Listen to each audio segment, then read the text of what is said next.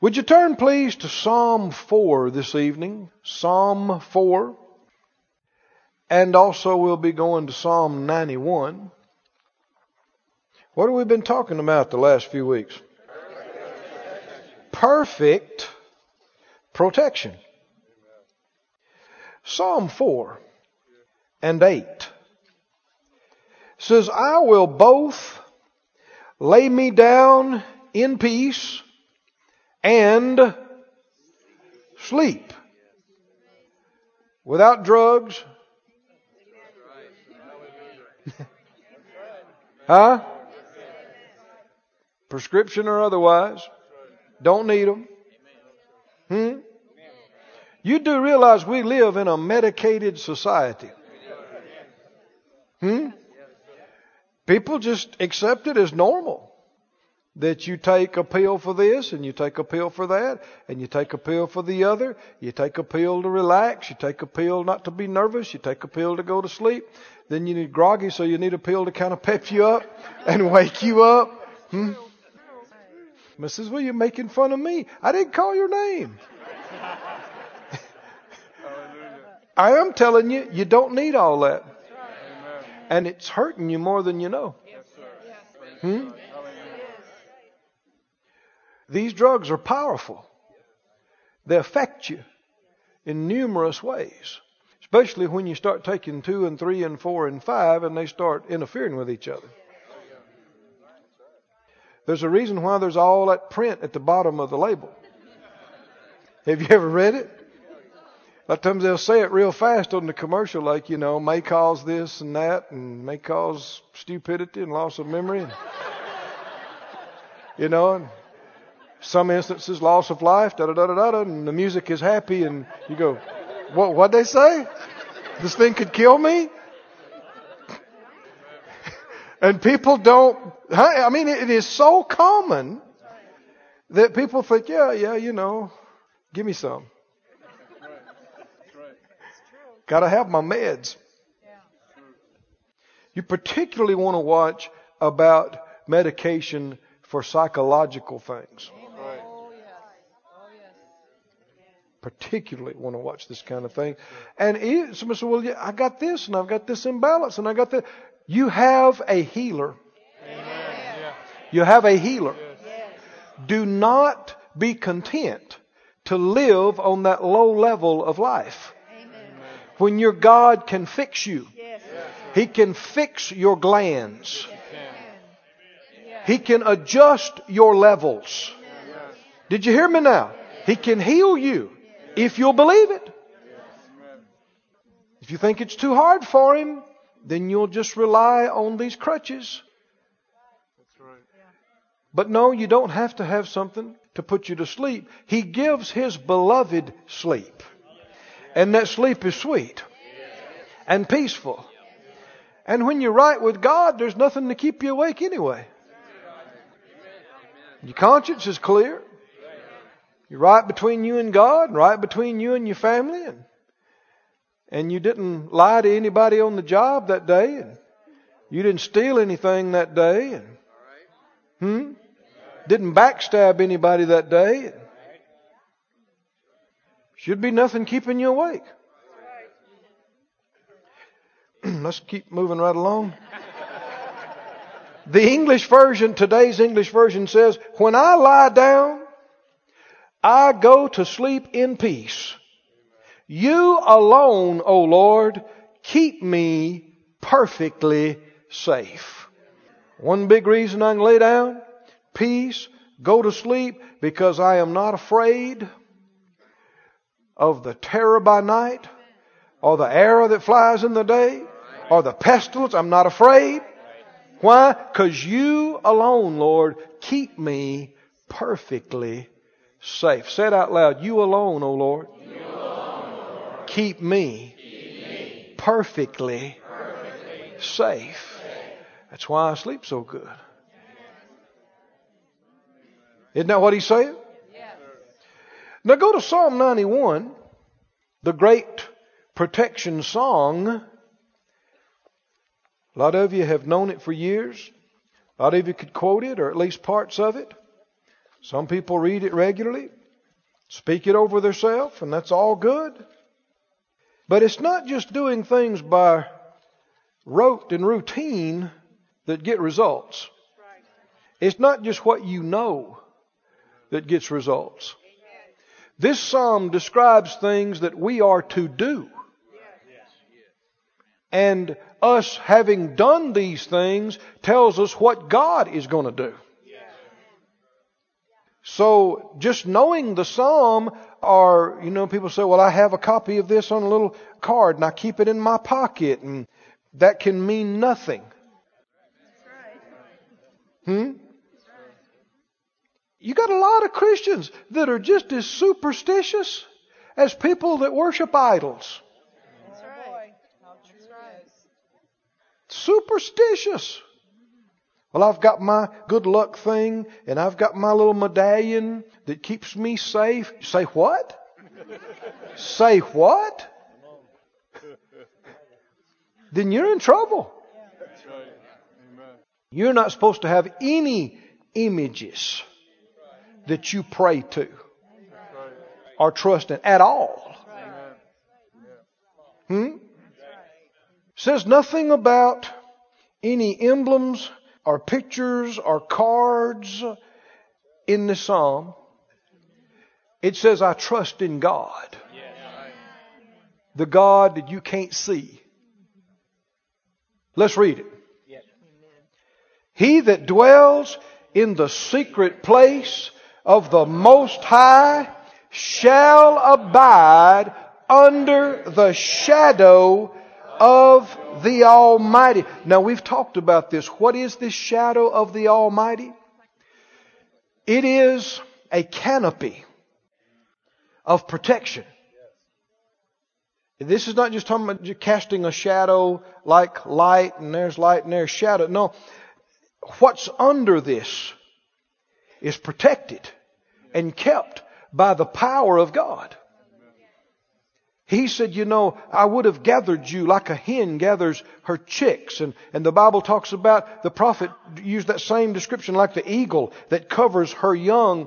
God can extend his arms. The Bible right here it talks about his wings and his feathers, but it has to do with his ability to put power over you. Yes. To keep you. God. And if you dwell in the secret place of the Most High, that's your part, what'll happen? You will abide, that means you live there. You stay there where? Under this protective canopy. You live under the protection of the Almighty. Now, if you were here last Friday, we got into some detail. Does the Bible say anything about how to dwell in Him?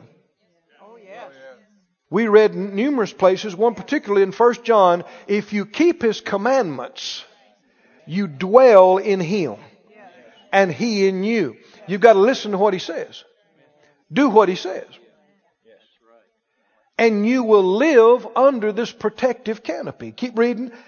Verse 2, I will say of the Lord. Is this something we're to do? I will say of the Lord what? He is, is in italics, it's added by the translators. It- you could just start it like this. I will say of the Lord, my refuge, my fortress, my God, in Him or in you will I trust. Are you supposed to say this?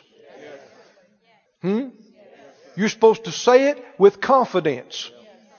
Particularly, uh, you don't have to be, but especially if you feel shaken or challenged or something's trying to bring fear on you. Don't just shake silently. Hmm? Do you have a God? Does He have power to protect you? Is it His will to protect you? Yes, but do you have a responsibility in it? Well, among other things, what did He tell you to do? You are to say something. Something's trying to shake you, mess with you. You should immediately open your mouth and say, God is my refuge. He's my fortress. What is that saying? He's my protector.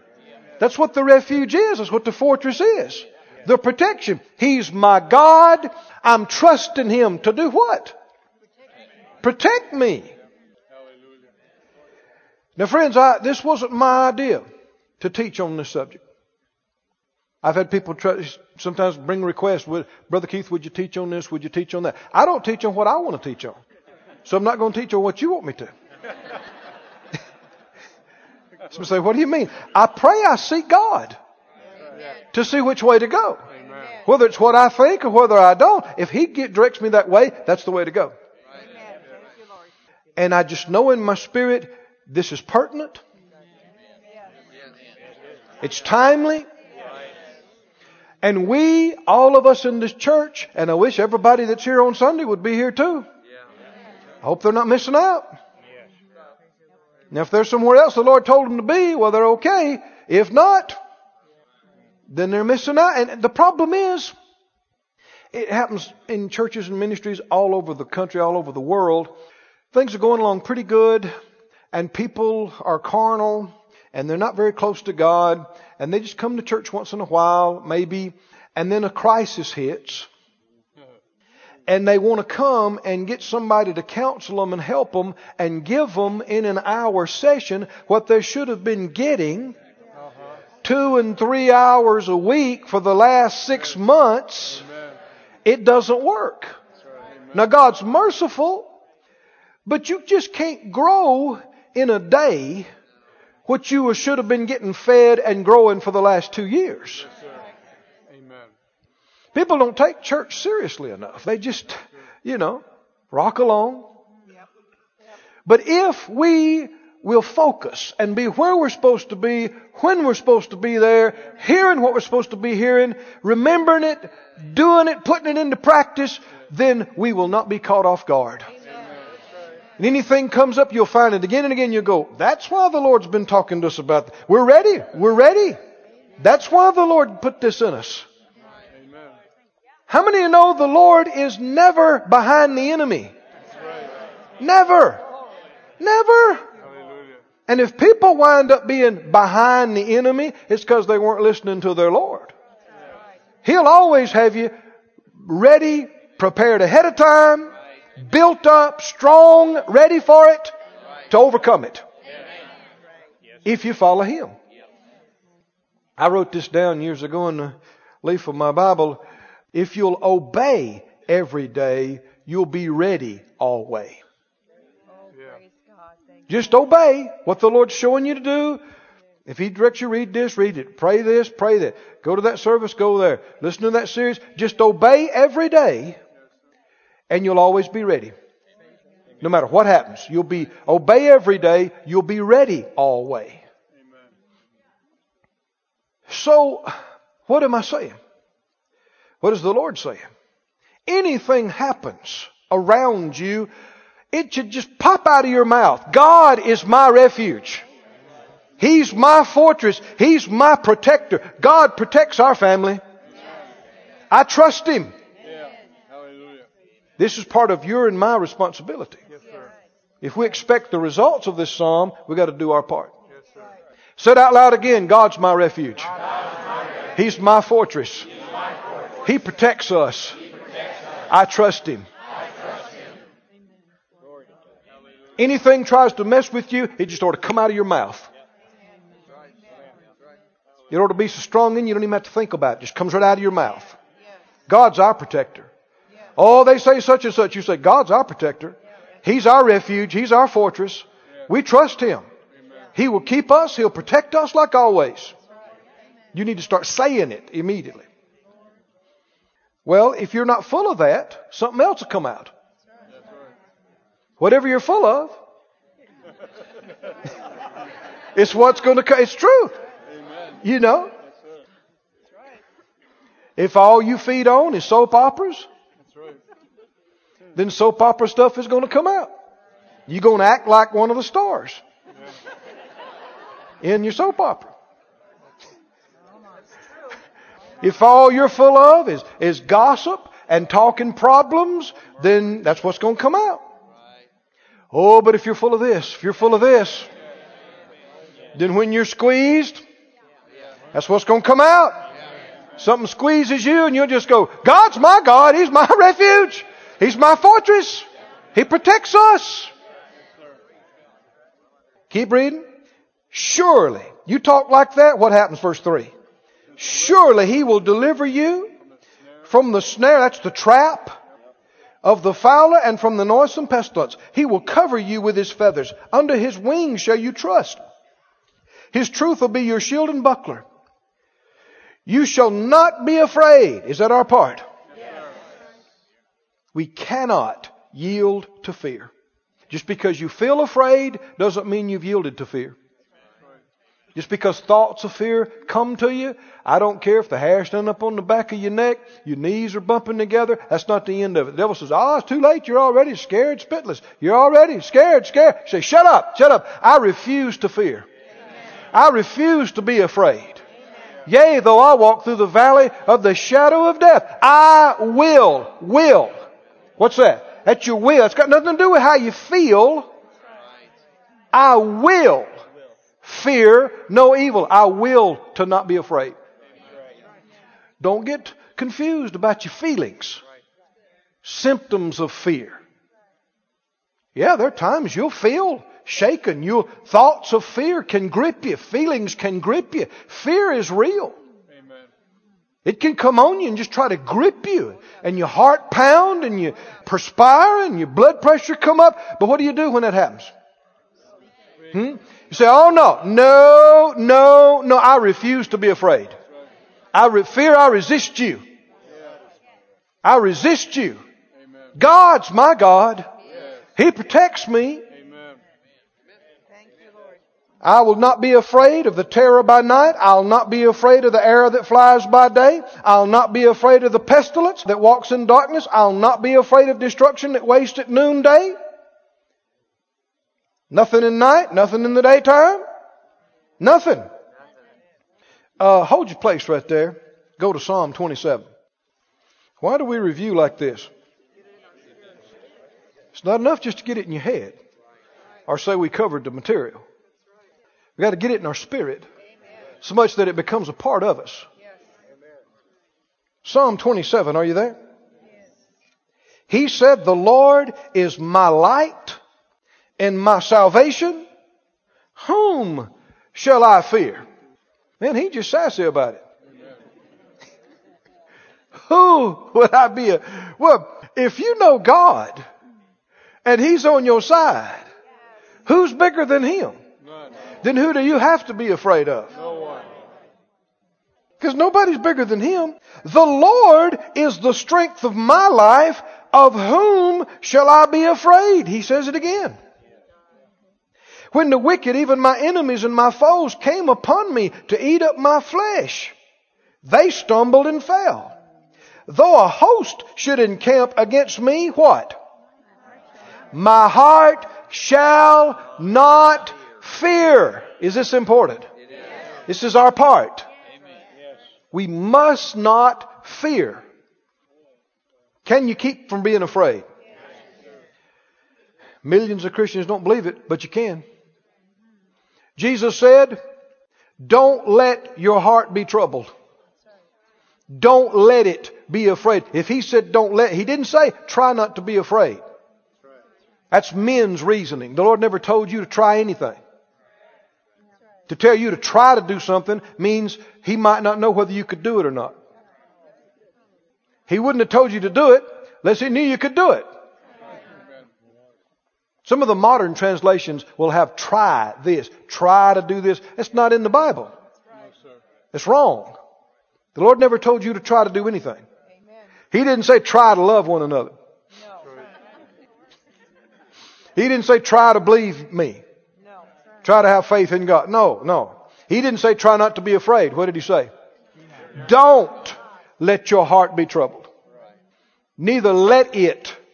Who's understood subject? You. You are not to allow your heart to be afraid. Then you can keep from it.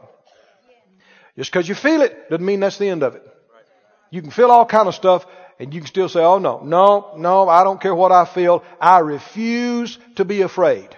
Everybody said out loud, I refuse, I refuse to, fear. to fear. I refuse. I, refuse. I, will, not I will not yield, yield to, fear. to fear. God didn't give me, the spirit of fear. I have the spirit of power and love and a sound mind. I have the peace of Jesus.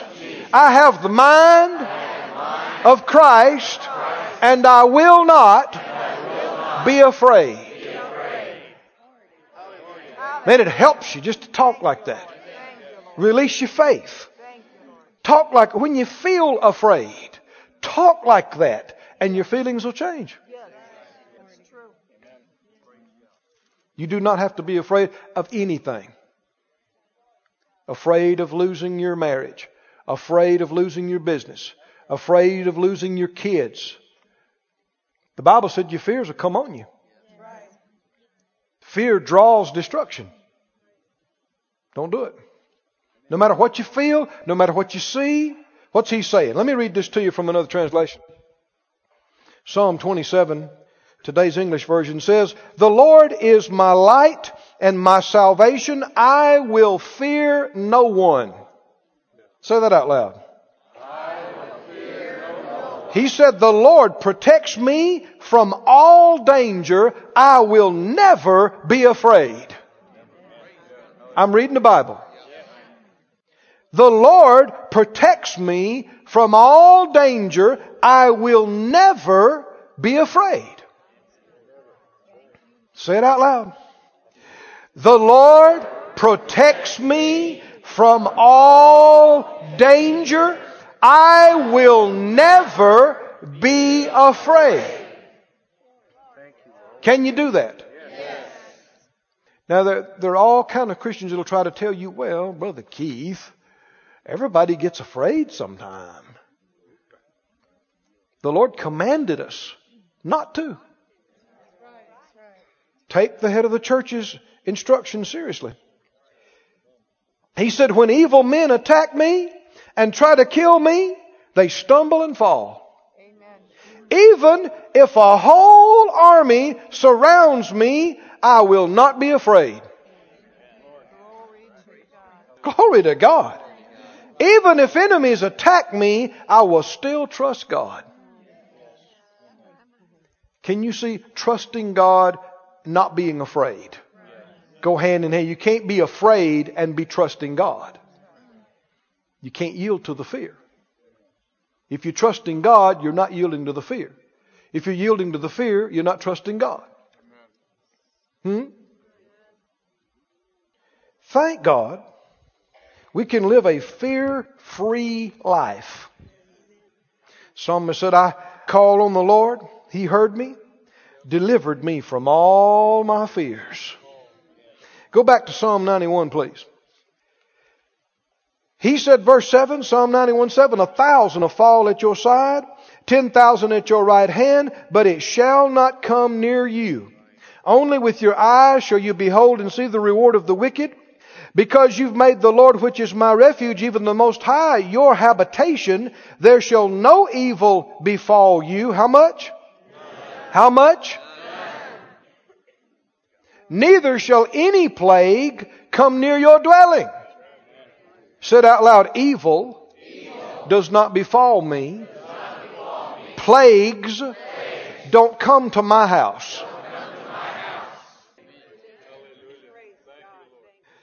He shall give his angels charge over you to keep you in all your ways. They'll bear you up in their hands lest you dash your foot against a stone.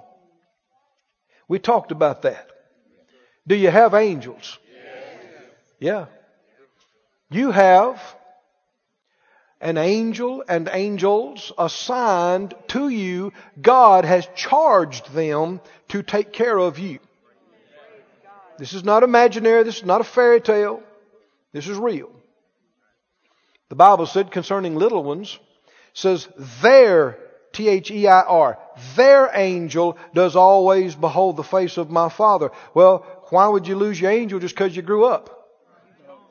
Hmm? You have angelic protection. It's very real. You need to believe it's there. You need to expect that if you need it, they will swoop in, pick you up, pick your car up, your house up, whatever you need, catch you, steady you, prop you up, move you. Huh? Step in to defend you, take up your side, your cause. Said out loud, I have angels. They camp round about me to deliver me. They protect me. They'll bear me up in their hands, lest I hit my foot on a rock. Amen. Now go with me, if you would, over to Matthew, the fourth chapter, and let's look at where this passage is quoted in the New Testament and go further tonight. God is a God of protection, and we've been going into area after area of how He protects. How He protects. And what we're seeing is our responsibilities and then what He said He will do when we do our part. We're to live in Him. We're to obey Him. Stay in fellowship with Him. Stay in Him. We are to say out loud and unashamed, He's my God. He's my refuge. He's my fortress. My God. And I trust Him to keep me and protect me.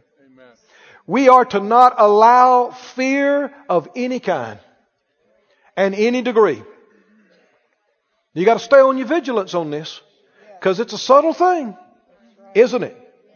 Watch out for feelings of dread, dreading this, dreading that, feelings of panic or fear of any kind. They are spiritual contraband to you.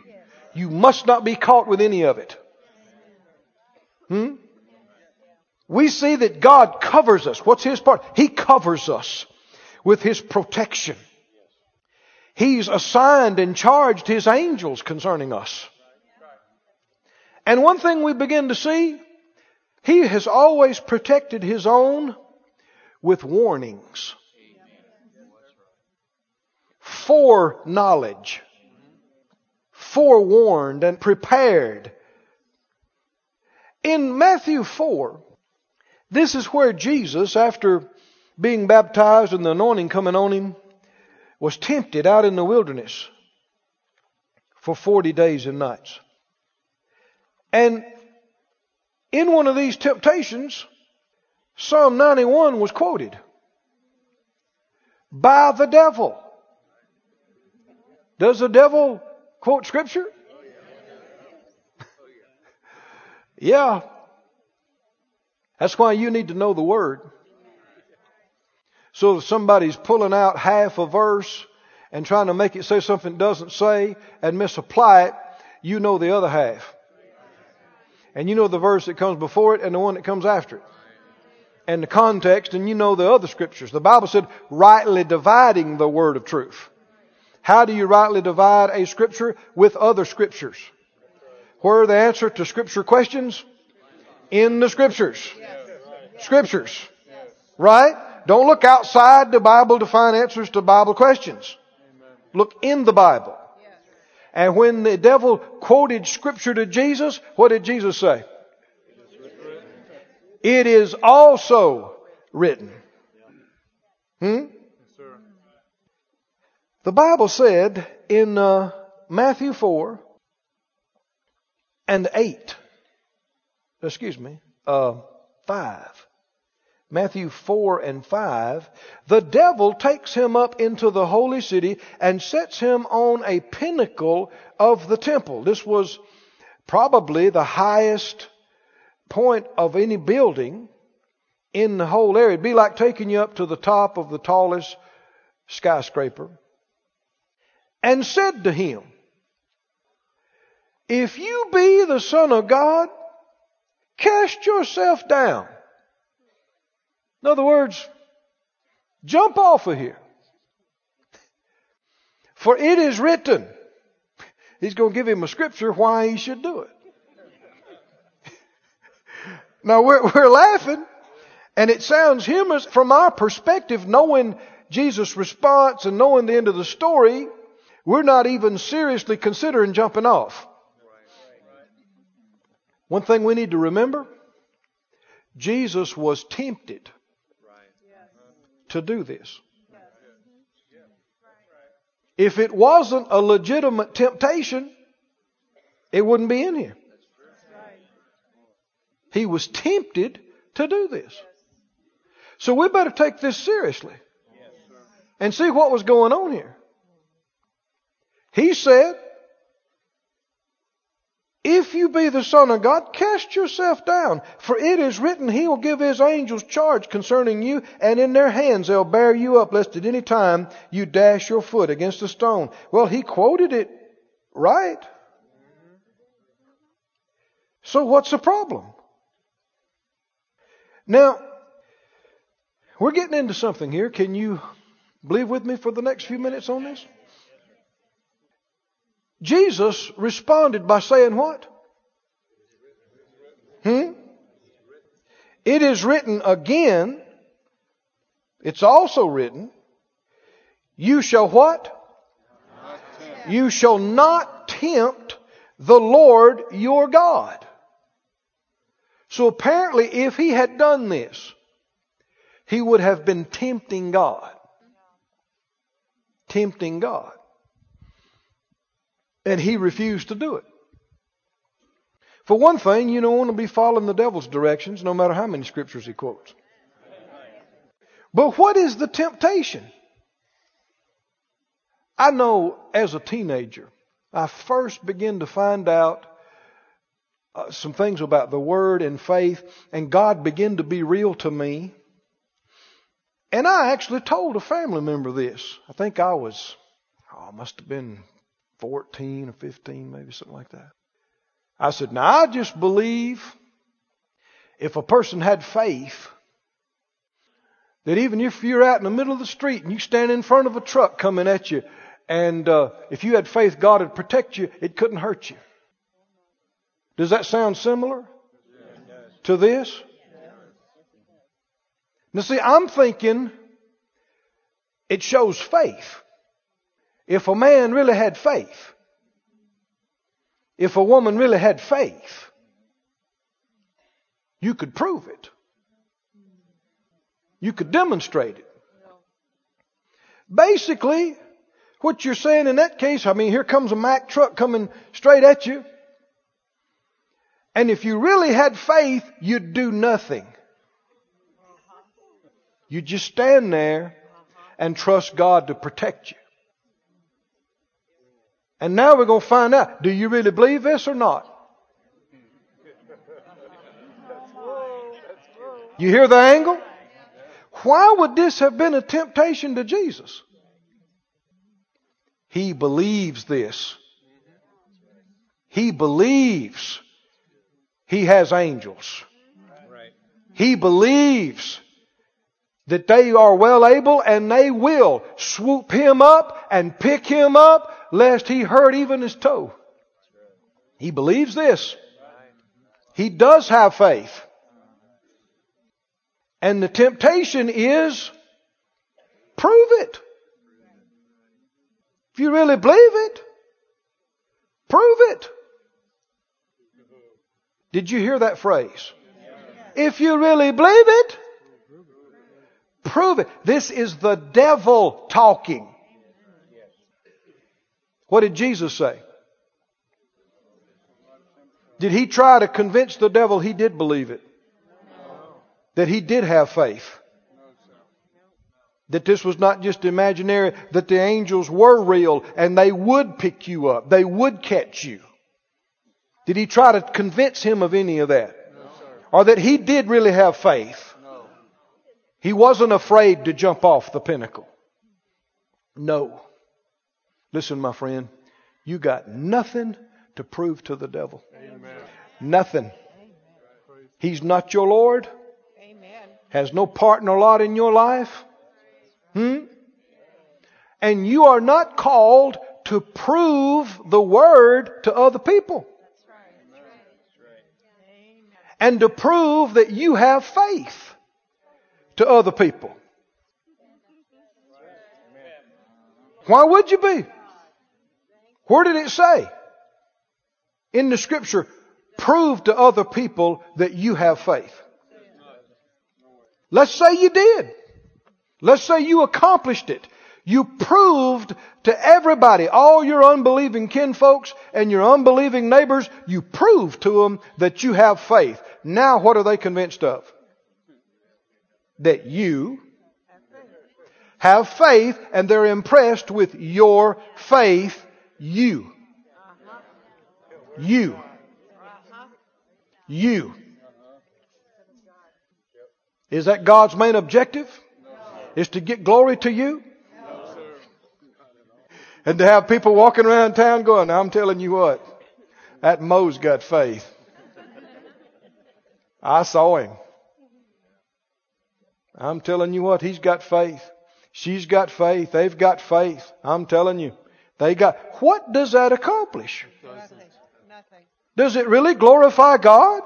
That people are impressed with you and your faith?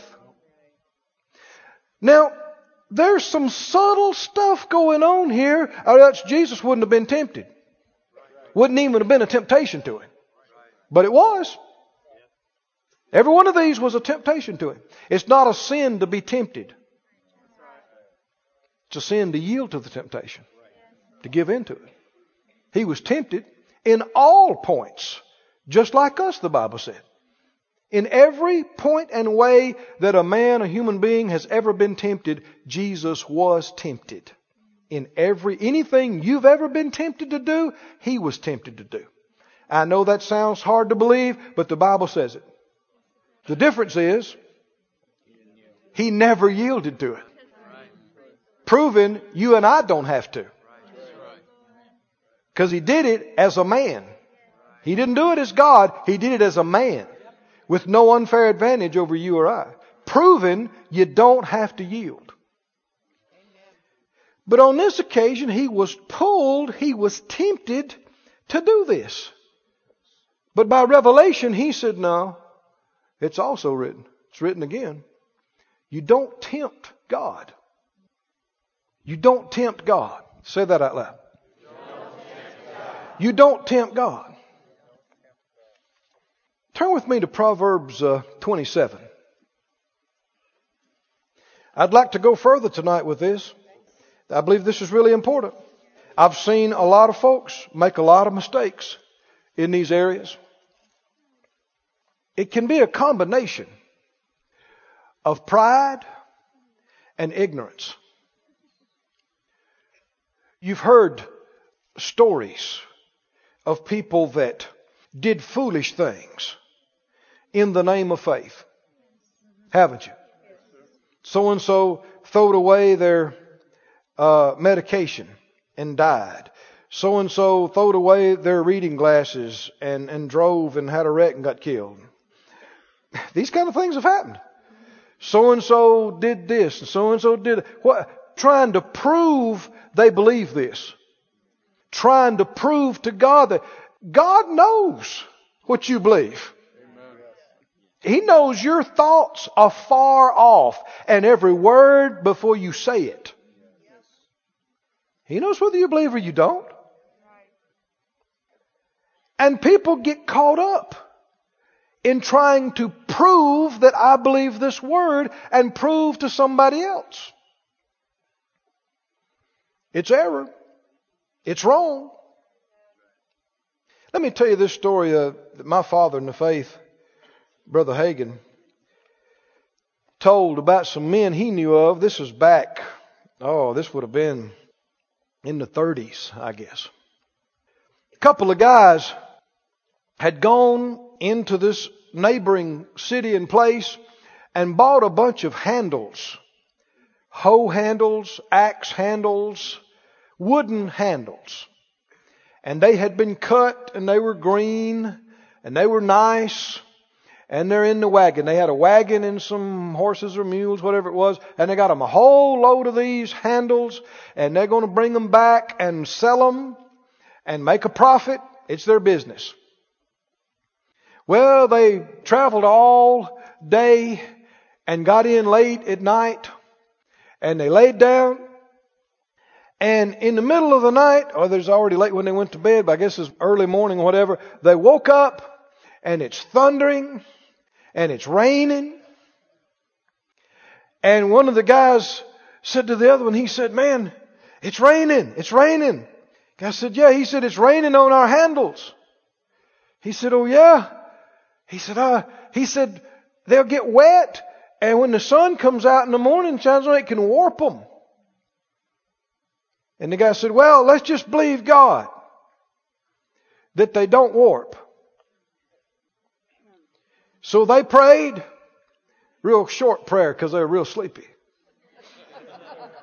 Been traveling all day, you know. Oh God, protect our handles. Don't let them warp. And so they went off to sleep. And it rained and rained and rained. And then the sun came out that morning. Well, they got in so late, they slept late. And they got up and went out to their wagon. And all of them were warped. Their hoe handles, their axe handles, their shovel handles, they're all warped. And they're upset. One said, I don't understand it. We prayed. We asked the Lord to keep these from warping. And why didn't He do it? Wrong question. I said wrong question. Even in their fatigued state, the Lord woke them up. They realized it's raining. He brought it to their awareness that the sun could come out on those wet handles and dry them and warp them. Hmm? Made them aware of it. They got opportunity to do something about it. But no, they're going to pray and believe God. Now, this kind of thing has happened with so called faith people again and again and again. And people act confused, like, I don't understand. Why didn't God do this? Or why didn't He keep this from happening? It's tempting God. It's pride. It's ignorance. Are you with me now? People try to make everything spectacular. And instead of following the Lord's warnings and leadings and guidings, they try to make Him adapt to the way they want it to happen spectacularly. Uh-huh. And it's rebellion and disobedience yep. and pride yep. and probably a good dose of ignorance. But you wind up their goods, which is probably all the money they had right then, lost. Their goods not protected. Hmm? Their business not protected. Why? I don't care if you carry a bronze plated copy of the 91st Psalm in your front pocket on your overalls. If you got Psalm 91 engraved on your horse's bridle. The Lord wakes you up, causes you to be aware of the situation, he is protecting you. That's what's going on right now. Time for you to get your drag yourself up and go get wet. Hmm? That ain't what your flesh wants to do. You want something to be spectacular. But that's how you get out from under the protection. Remember, he that dwells, dwells dwells in the secret place of the Most High. That's the one who lives, abides under this canopy of protection, and he that keeps his commandments dwells in him. So when he says it's raining, boy, get up and get out there and get those things in the barn and get them protected. He is protecting you. That is his protection. Can you see this? Thank you, Lord. Go to the book of Acts, please. I, I know uh, you, you got that place in Proverbs, but for right now, go to the book of Acts. For time's sake, I'll just read this to you. How did the Father protect Jesus as a child? How did he protect him? Couldn't he have done it in a more spectacular fashion? He could have. But again and again, he warned them of what was going on. He let them know what Herod had on his mind, what he was planning to do. And when you know that, then you know enough to get moving. People make things too complicated and the devil is in it, trying to complicate it. Jump off the pinnacle. The first thing that should cross your mind is, why? Why should I jump off the pinnacle? Because it is written, He'll give His angel. Yeah, okay, but why do I need to jump? Why do I need to put myself in a position where they have to swoop down and get me to keep me from being hurt when I know enough to not jump off the pinnacle? But see, people get spiritual. Huh? And watch it, watch it. This always goes hand in hand with you having power other people don't have. With you doing things other people haven't demonstrated. With you showing people things others hadn't been able to show them. Spiritual pride. It's ugly and it's got nothing to do with glorifying God. People try to make it, oh, we're going to glorify God. I, but it, it comes right back here. That's right. I've got to see the occult, spiritualism. The reason it draws the people that it draws is because it has the promise of you getting power. You getting power. It's a lie. I said it's a lie. The only power you're going to tap into is death. But that's the promise. People imagine, man, I'll get so much power, I'll be able to levitate. And what will that do? Let's say you levitated for 30 days. What did you accomplish? What did that do? Didn't feed anybody, didn't heal anybody, didn't get anybody any answers, but it would prove I had power. Oh. And people get into this as Christians. They're going to have all this power. Oh.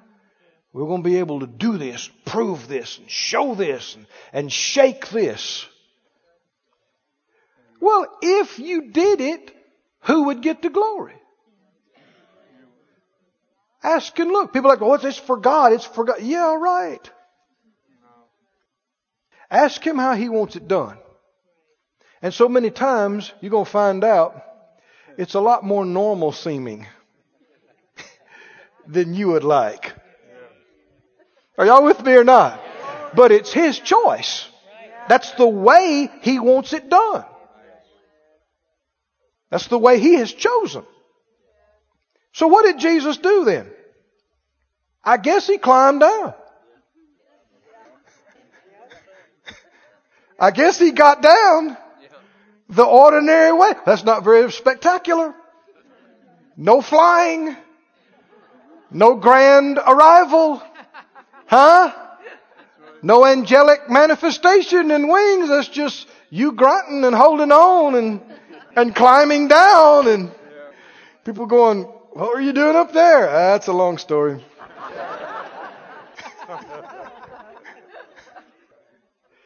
How many understand Jesus did a lot of normal stuff? He walked where he went, or rode a donkey, or in a boat. He ate and slept and got dressed and. Hmm? Now there were some outstanding things happen, but these things didn't happen all day, every day. Are you in Acts? Acts. Go to Acts 9, but then go to Matthew 12 also. I want to, we'll go Matthew, then Acts 9. Matthew 12, then Acts 9. Matthew 12, are you there? Yes. Matthew 12, 12 and 14. 12 and 14. Then the Pharisees went out and held a council against him, against Jesus, how they might destroy him. And when Jesus knew it, everybody say, when he knew it. When he knew it. What did he do? He withdrew himself from there. He left. When he knew it, he left. You see that repeatedly. When he knew they were trying to kill him, he left. Said out loud, when he knew it, he left. Now go to Acts 9. Acts 9. Well, for time's sake, go to Acts 14. There's uh, half a dozen of these in Acts, but our time is affected. So Acts 14 and 5. Acts 14, 5. When there was an assault made both of the Gentiles and also of the Jews with their rulers to use them despitefully and to stone them, they were aware of it and they did what? Fled. fled is a pretty strong word. What does fled mean? Fled means you got out of there. Right? You did not waste a lot of time packing your bags or messing around. You got out of there. Now, do you see the great apostle? Hmm? In a hurry to get out of town. Where's his faith? Why don't he just stand there and prove to them he's a man of God? And they can't hurt him. Hmm? Why didn't Jesus do it? Well, let me give you some more while we're on this. Go to another one. When they were, the, the thing I want you to see, verse 6, when they were aware of it. Did you hear that? Uh, we just got through reading in Matthew 12, 15. When he knew it, when Jesus knew it. Somebody say when he knew it. When he knew it, when they were aware of it. Couldn't, let's say those guys with the warped hoe handles. They could have just slept through it. Or even if they woke up half, you know, awake, it could have not occurred to them that the sun might come out before they got up. God making you aware of this is His protection.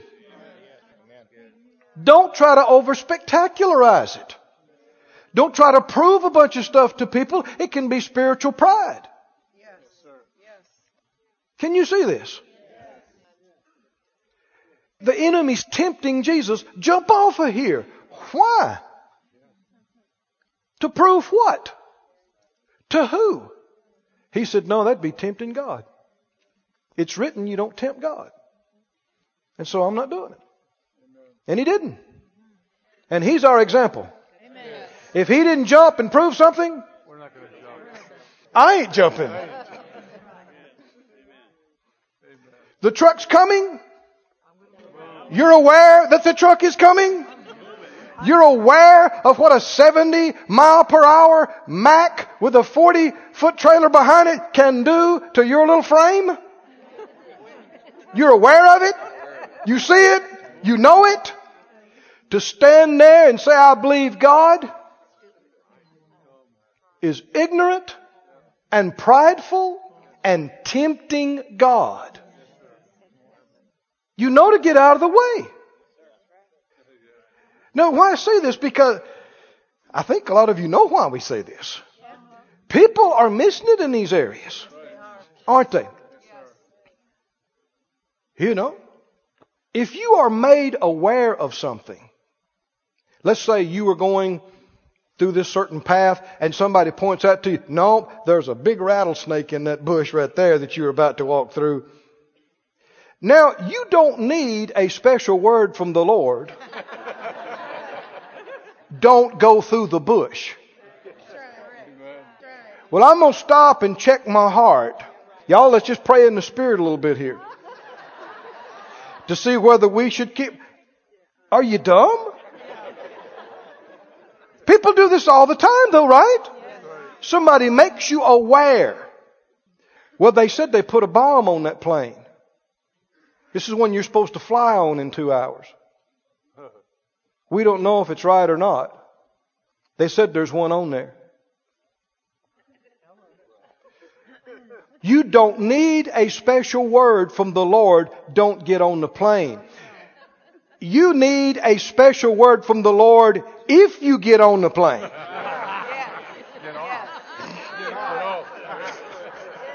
Are you with me? Don't know if you understood what I meant by that. They say, well, it hasn't been substantiated. But they say there may be a, a bomb in the cargo. But they don't think there's anything to it. They think they're just going to go flying. Now, you need a word from the Lord to get on the plane. Because you could have very easily just boarded and nobody knew. Now you are aware of something. Why were you made aware of it? Why did you find out about it? Could have very easily just not known. Now you know something. And God gave you a brain and understanding. Don't you get on this kick. Well, yeah, but I got people with me and I don't want them to think I don't have any faith. So, we're just going to believe God now. Y'all come on. I know they said it, but we're not scared. Come on. We're not scared. No, but you're dumb.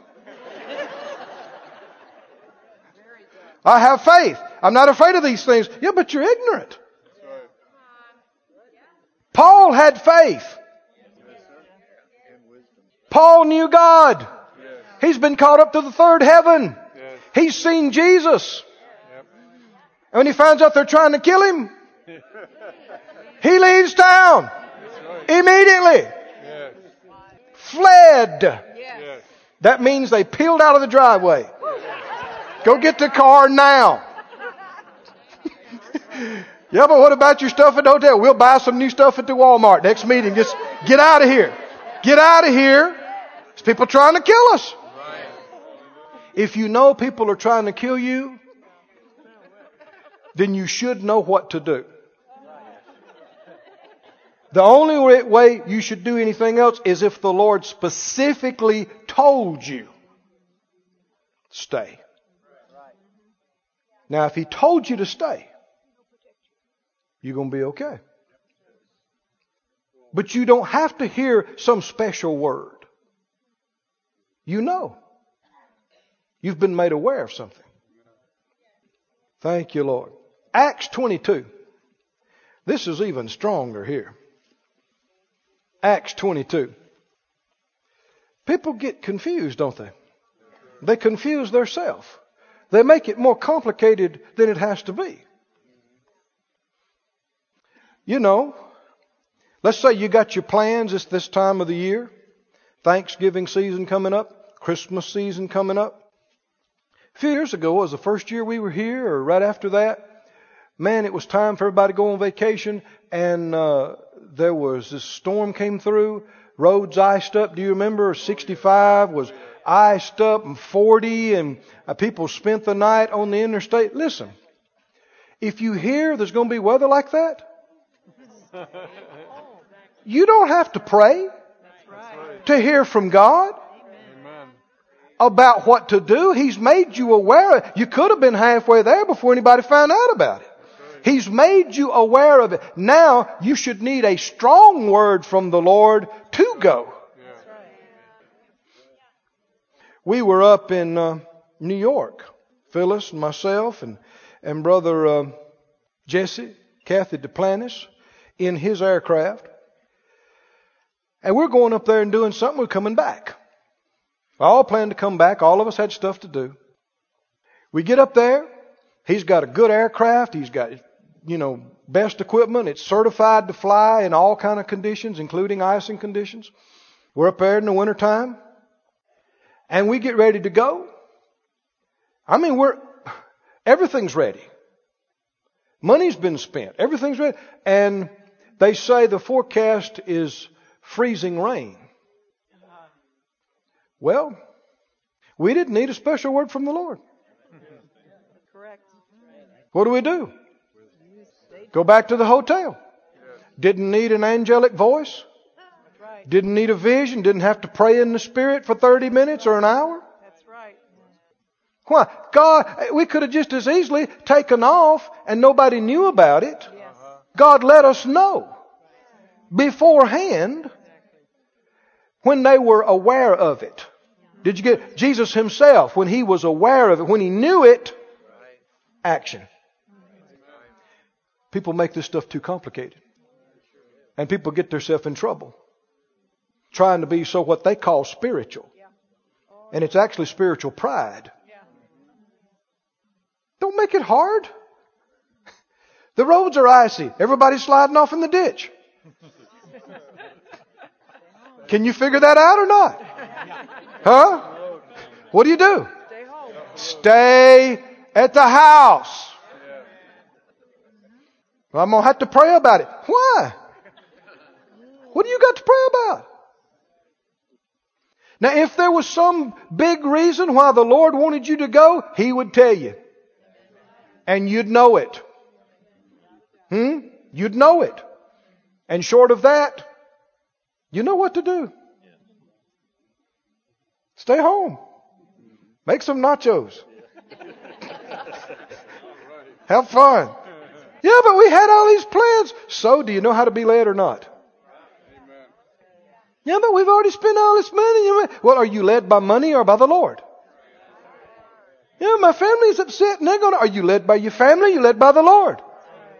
It's the only days I have off. Well, you can reason out a thousand different ways to get out and get yourself killed. Or you can have some sense. Huh? Not make it complicated. Hmm? To be led by the Spirit, you've got to be flexible. You can't be locked into everything. Well, we've made our plans and we've spent our money and we've done. Well, that's a way to miss God. You've got to be, yeah, you made your plans, but you got to be open. Got to be open for the Lord to make you aware of something. To change your plans. Acts 22, are you there? Acts 22, 17. 22, 17. Paul, after his experience with Jesus on the road to Damascus, had another experience. Verse 17, it came to pass when I was come again to Jerusalem, even while I prayed in the temple, I was in a trance. And I saw him, saw the Lord. And the Lord said to me, Huh? The Lord said to me, now man, here he is having a spectacular experience. He's having a spectacular experience. And what is the message? Hurry up and get out of town. Hurry up. I mean, hurry and get out of town, for they will not receive your testimony concerning me. He said, Lord, they know that I did this and that, but the message was the same. Hurry up and get out. Would the Lord ever tell you, hurry up and get out of here? Because they're trying to hurt you. Oh, no, no, God would just protect me. He'd just protect me. Right. That's what He's doing. By telling you to hurry up and get out of town. now we're talking about a man whose ministry is a bedrock part of the Christian church. If he's going to do something spectacular, it would have been a great time. But how does he protect this man and this ministry that is affecting you and I tonight at every church around the world? He tells him, hurry up. Somebody say, hurry up. Hurry up. Hurry up and get out of town. Hurry up. Get out of here. This is the protection of the Lord. It'd be foolish and prideful for me and you to assume that He's going to do something different and more spectacular for us than for Jesus or for Paul. Who would we think we are? Go to Proverbs 21. Can you take a little more? Proverbs 21. How many young people are not with us anymore because they were double dog dared? People stood up by the side and said, Cluck, cluck, cluck, cluck, cluck. Chicken, chicken. Chicken, you're scared. Yeller, yeller, you're yeller. Do it. I ain't afraid. Well, do it. I'm not afraid. Well, do it. Prove it. Do it. Jump. And young, dumb people, and sometimes older, dumb people. Have you ever heard people? I've heard adults, grown men say, now don't dare me. Don't dare me. By grabbies, don't dare me. What does that mean? Well, it means you're stupid. What do you think they're going to do? Don't dare me. Because why? Because you'll do it to prove what? I ain't scared. That's probably a lie. They're probably scared spitless. That's why they're trying so hard to convince somebody else that they're not scared because they're completely terrified. Now, I know it's humorous, but you know, I'm sure you know people you went to school with that are not here. Hmm? Other people you know. Oh, they did it and they're dead. They did it. They're going to prove it. Prove what? To who? So ignorant. I'm believing none of our youth are that ignorant. And I'm believing our adults are not that ignorant. It is wonderful to be secure. I, you've heard me say this perhaps, but I, it stuck in me years ago, decades ago. I heard a fellow preaching, and he's giving a testimony. He said these guys took him up in the skyscraper. I forget how tall it was, but it was huge. And he went on this little bitty balcony, little bitty thing, just no room enough for him. And he's holding on to the rail. And he said, man, the cars look like they're this big and the people, and he's looking, and his thought comes to him, why don't you just jump? Why don't you just jump? Does that sound familiar? Yeah. And he says, you jump. I'm not. And when he said that, I thought, excellent. That is excellent because he knows where it's coming from. And he's not so insecure and confused that he thinks he needs to prove anything or reason anything. Uh-huh. He said, You do it. I'm not stupid. Thoughts of temptation, thoughts of stupidity like this can come to any of us. Oh, yeah. I've had thoughts come to my mind about doing some kind of sin or something. And I do the same thing. You know, the thought comes, why don't you do that? And I think, I'm not stupid. I'm not, no. I'm not doing it. No. And you don't just grip the handle and go, what's wrong with me? God, are you testing me? Oh, the Lord is testing. And the devil will go, it's exactly the Lord is testing you. Do you believe it or do you not? Now it's time to prove. Do you love God with all your heart? Do you trust God with all? Well, yeah, I trust God. Prove it. Prove it. Prove it. That's the devil. I said that's the devil talking to you. God already knows what you believe and what you don't. How you love and how you don't. Already knows. Where are you? Man, man, man. Here's another sermon. Proverbs 21, I, I don't think this will take long, but I want you to see it. Proverbs 21, 31. Now, this is another side of this. Proverbs 21, 31. Are you there? What does it say? The horse is prepared against the day of battle, but safety is of the Lord. Another translation says, You can get the horses ready for battle, but it is the Lord who gives the victory. But now here's my question Do you still get the horses ready? Yeah. Yes, you get the horses ready. Even though you know it's the Lord who gives you the victory, it's the Lord who's going to keep me safe, do I still get my stuff ready? Yes. So this is another area where people have been presumptuous. We got people in our nation that challenge us as Christians. If you really believed that God would protect you, then quit spending all these billions on defense. Hmm? And just prove what you believe. Well, we're not that ignorant. The Bible said get the horse ready.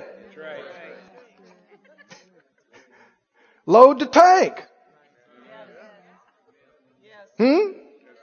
Develop the jet. Develop the defense. Why? Because there's devilish people in the world. Now, you get all your stuff done. You do the best you know how to do. Now what? Now, we don't count on our stuff saving us. We're ready. We use it. But we don't count on that to save us. We're counting on the Lord. Some trust in chariots. Some in horses. But we will remember, we'll rely, we'll trust in the name of the Lord our God. Hmm? Listen to this, Second Chronicles 20. You don't have to turn there, but Second Chronicles 20, put it up on the screen if you can. Second Chronicles 20, 17.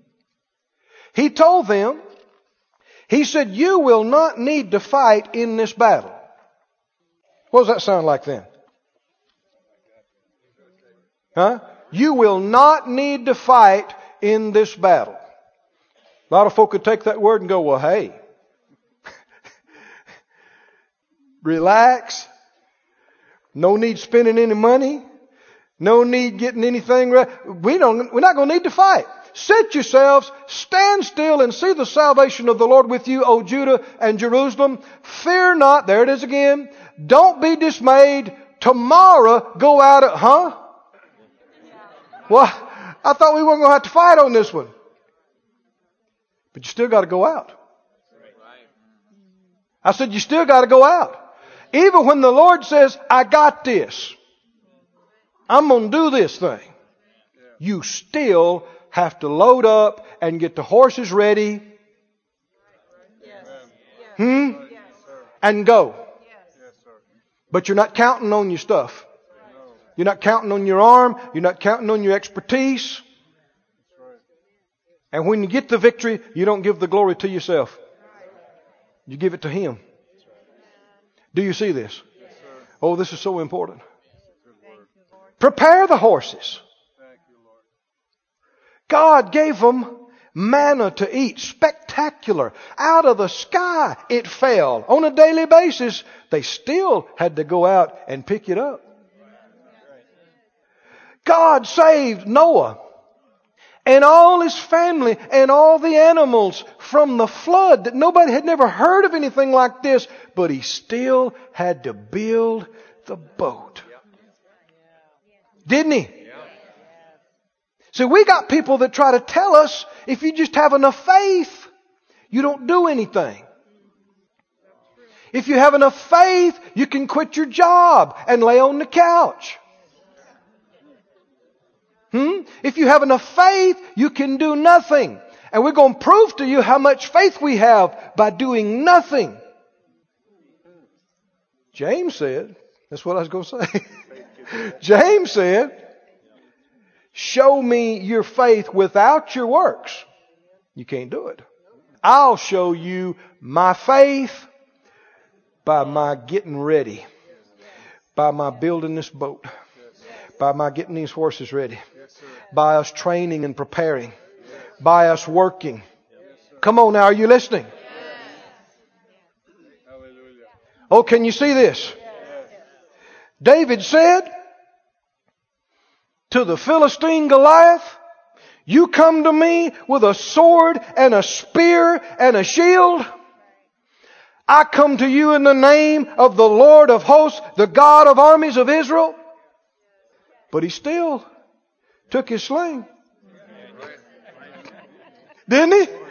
He took his sling. And that's what God used. Go to two verses. Go to Luke 22, Matthew 24, and Luke 22. I think I'll be done. Go to Matthew 24 first, and then Luke 22. Can you get the spirit of this? That there are so many people that they call stuff being spiritual, and they make big ado out of it. And they try to make other people feel that they're so carnal and because, you know, you look at it and you go, well, duh, there's a snake in the bush, we should just go around. Oh, you're carnal and you didn't pray this morning. I see the snake. I'm going around. We're going to fast and pray and see what the Lord tells us about the snake. People do this kind of stuff all, and they call themselves being more spiritual, and it is so prideful. It is so ugly. It's all about them showing something to somebody else and proving how much faith they have and how spiritual they are. If you know there's a snake in the bush, you should need a strong special word to do anything except go around. You don't have to have any word about going around. You know, snake in the bush. Go around. They're trying to kill me. Hurry up, get out of town. Unless the Lord said something strong to you, otherwise, you know what to do. He is protecting you by making you aware of it and giving you time and opportunity to do something about it. Here's something that can answer some questions. Some people think it's controversial, but to me it's very obvious and plain. Matthew 24. Matthew 24 and 43. 24, 43. Jesus is talking. He said, Know this. If the goodman, or we might just say the man of the house, had known in what watch or what time the thief would come, he would have what? He would have stayed in his bed and believed God. Hmm? Just believed God that he wouldn't do it. He would have watched. So he'd have stayed awake and watched and would not have suffered or would not have allowed or permitted his house to be broken up or broken into. Now, how's he going to do that? How's he going to keep him from breaking in? People have questions about, you know, could you use force? Could you do this? Go to Luke, where the other place you have over there. He said he wouldn't let him do it. He's going to have to do something. If he says, I'm not going to let you come in here. Here's a guy trying to break in. The Lord let you know about it. Hmm? And so you watched and you caught the guy trying to break in and you say, you are not coming in here. How are you going to keep him from it?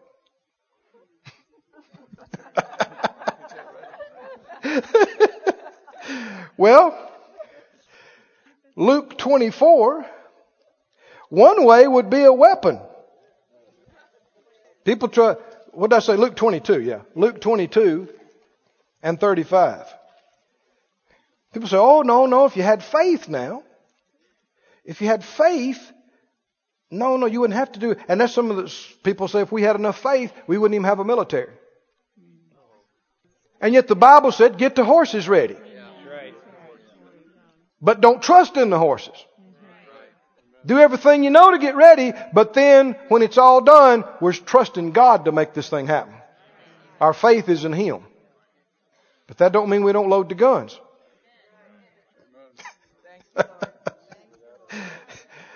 Luke 22 Some folks going to have to think about this. I can tell that right now. Verse 35 was Luke 22, 35. Jesus said, When I sent you out without a purse and without scrip and shoes, did you lack anything? They said, Nothing. In other words, he did that to demonstrate something to them. They had never lived by faith at all. They didn't know. He's showing them what he could do and how God could provide for them. Did you know that manna sustained the Israelites in the wilderness for years, but as soon as they got into the promised land where they had crops, it stopped? The manna stopped. Why? Because now you got crops. You can get it the regular way. And it's much better. But he demonstrated that to them, the miraculous and the provision, and they've seen this. Verse 36, but he tells them something different now. But now, he that has a purse, what? Let him take it. And if you got scrip, take that. And if you don't have a sword, huh? What? What? Who said this? Is this Jesus? Are you sure? The, a sword, a personal sword, was the equivalent of a handgun. It was the best personal weapon you could carry. And it was a concealed weapon. Wasn't it? And he said, if you don't have one, sell something and get one. What do these folks do with these verses? And uh, what they say? Peter said, Jesus, I got mine.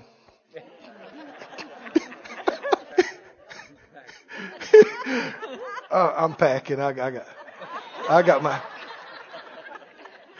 I, I'm strapped. Yeah. And one of the other guys said, "Yeah, I, I got mine too." I wasn't going to tell nobody, but I always I don't leave home without it. These are Jesus twelve. Is that right? These are Jesus twelve. Yes, yes, yes, yes. And what did he say? What did Jesus say? Oh, boys, I was kidding. No, just joking. No, but leave them things. Don't be carrying them things around me because I don't like weapons.